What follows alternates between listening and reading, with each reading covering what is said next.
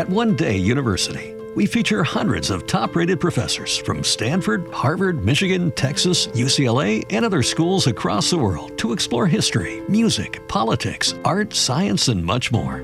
Every Wednesday, our weekly scholar newsletter includes five fascinating short video clips of our most notable professors discussing a brand new topic, plus special reports and topical debates as well.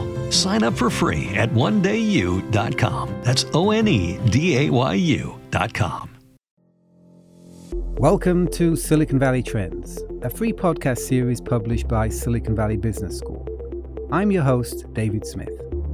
At Silicon Valley Business School, we provide affordable, real world online business education to everyone, everywhere, and guide entrepreneurs towards success with their startup ventures. This podcast is about startup valuation. Specifically, my argument as to why startup valuation is not startup valuation. Let's say a venture capital investor buys 25% of your startup for $10 million. Immediately after the investment, what is the value of your startup? If your answer is $40 million, then I disagree with you. You see, as we discussed in the previous podcast called Preferred Pizza Toppings, investors get a different type of stock. Venture capital investors buy preferred stock. Founders and employees get common stock. Using the pizza analogy, common stock is like a pizza with no toppings at all, a bare crust without cheese or anything, where preferred stock has all sorts of fancy toppings. The fancy topping preferences given to preferred stock holding investors provide the investors with control over all the significant decisions made by the company. An investor with 25% or only 1% has the power to hire and fire the founders, appoint members of the board of directors, and decide when and at what price to sell the company. They also get a disproportionate share of the proceeds when the company is sold. If the purchase of a 25% interest in the company resulted in the investor receiving 25% of the proceeds when the company was sold, yes, you could argue that the investment can be used to calculate the company's valuation and set the valuation, in this case, the $10 million investment at 40 million. But the investor buying 25% can take all the proceeds when the company is sold and will always take significantly more than 25%. If you haven't done so already, I suggest you listen to the Preferred Pizza Toppings podcast to understand how the two tier preferred stock common stock structure distorts the way companies make decisions and how the proceeds of a company's sale are distributed among the holders of common stock and preferred stock.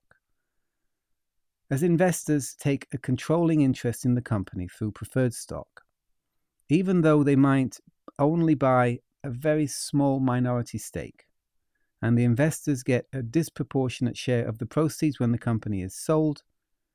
I don't believe a $10 million investment for a 25% stake values the company at $40 million or anything close to that. A controlling stake has some real value. How do you factor that into your valuation? The preferred stock preferences, those fancy pizza toppings, are valuable because they provide investors with superpowers when it comes to hiring, firing, appointing directors and officers, and making important decisions. Actively brokering patent sales and other transactions in Silicon Valley, I've authored a book on valuation called Dollar Value The Valuation of Patents, Startup Software, and Other Intellectual Property Assets. And I created the valuation course on Silicon Valley Business School I'm called in to provide expert valuation appraisals on patents, software startups, and all sorts of intellectual property assets. I'm in the profession of providing appraisals and valuations. And I think there's a lot of misunderstanding and misinformation out there that's confusing budding entrepreneurs. I just listened to another podcast on startup valuation, and it was totally inaccurate. It missed the important distinction between common stock and preferred stock. These Silicon Valley Trends podcasts are designed to help entrepreneurs and innovators by explaining how business really works in Silicon Valley and the tech sector. In my dollar value book, which is available on the Tynax website for free, by the way, TYNAX, I explain how startups are valued and I apply the three most common valuation techniques to patents, trademarks, domain names, software, and other assets. Let me summarize the three primary valuation techniques. The first technique involves making comparisons with similar assets that have recently sold on the market. If your house is identical to the one next door, and that one sold yesterday for $500,000, then you can argue that your house is also worth $500,000 through this comparables technique. The second technique involves estimating the cash that the asset will generate in future and then figuring out what that cash might be worth today. If you licensed your patent to a company under an arrangement where you received a million dollars a year, every year for 10 years, actually, uh, being in the patent business, uh, that would be a very unusually high, uh, very unusual transaction. But just for the sake of the discussion, let's say you received a million dollars a year every year for 10 years. We could figure out that what that license is worth, all based on the revenue potential.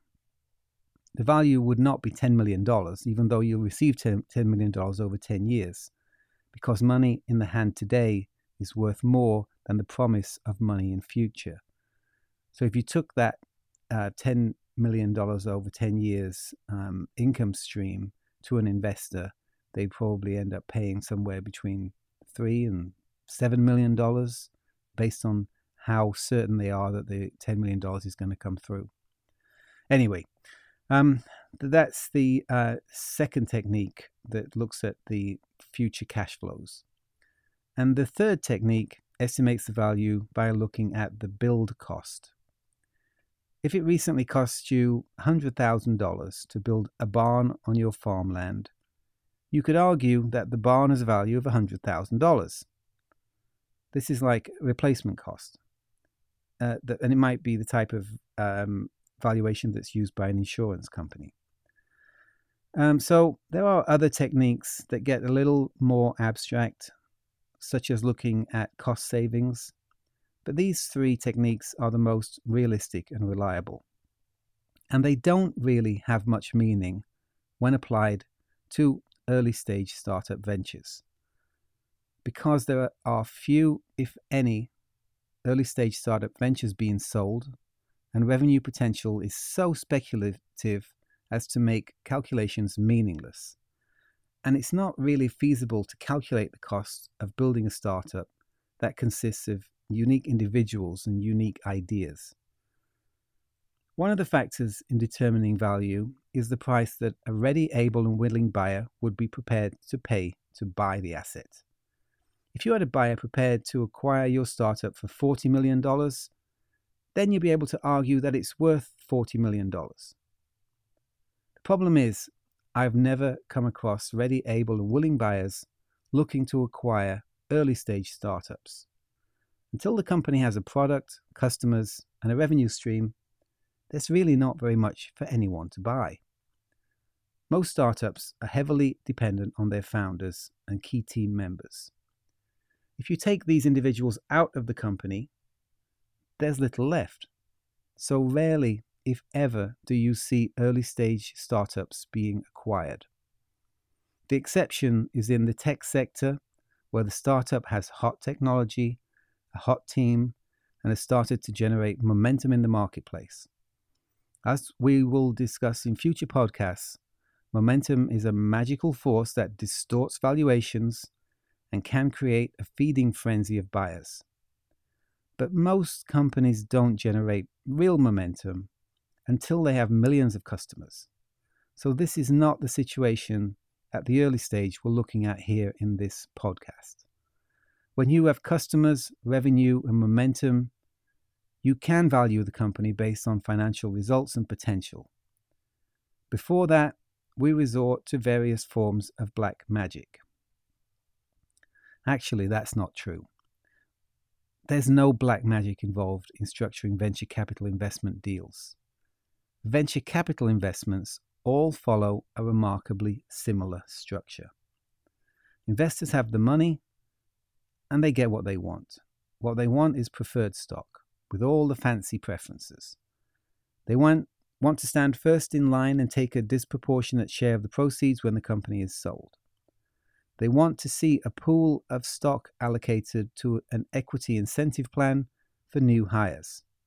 They want anti dilution rights and all those other things we talked about in the previous podcast on the pizza toppings. Large lead investors want to have at least 20% of the company.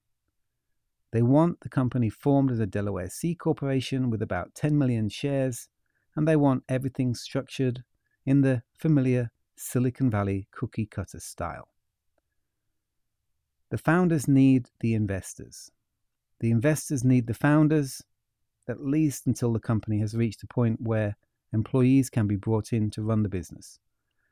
And I would characterize a venture capital investment as a joint venture, or a partnership arrangement, or a profit sharing agreement, or all three. It's a transaction that enables the investors and the founders to collaborate and share the proceeds in the event that the company is acquired or its shares are floated on the stock market following an IPO.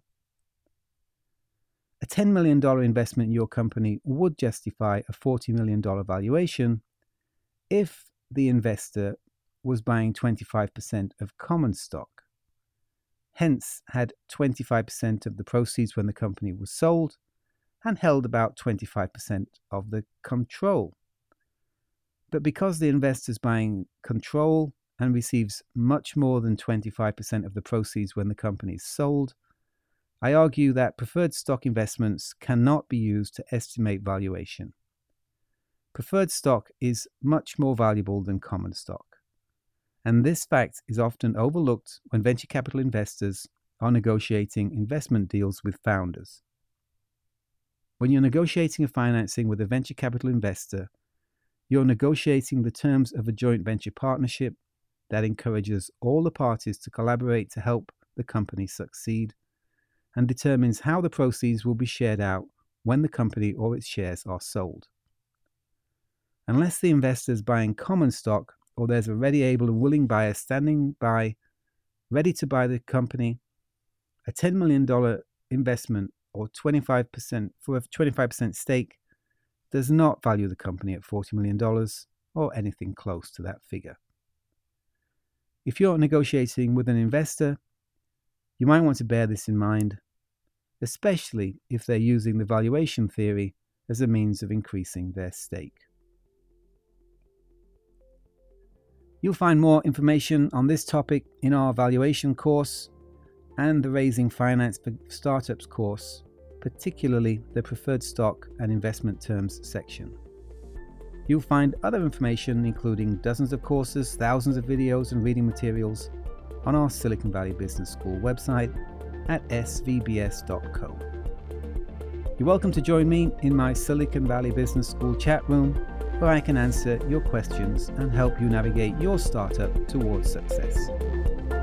I hope you'll join us for future podcasts don't forget to subscribe so you get new episodes as and when they're released. And please rate us in your podcast player, as this will help us get the word out to entrepreneurs and the other people we're trying to help with this podcast series.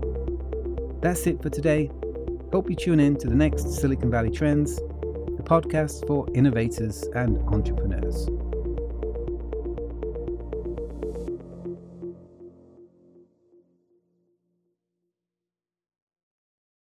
Imagine your new bathroom. A sparkling new tub, a modern shower conversion, a seamless new wall, all done in as little as a day. Introducing Bath Fitter. Join over 2 million customers delighted with our one of a kind remodeling process. No demolition, no mess. Guaranteed for life. Installed in as little as a day. Book a free in home consultation at bathfitterpodcasts.com and get our best offer of the year right now. Bath Fitter 35 years of better bath remodels.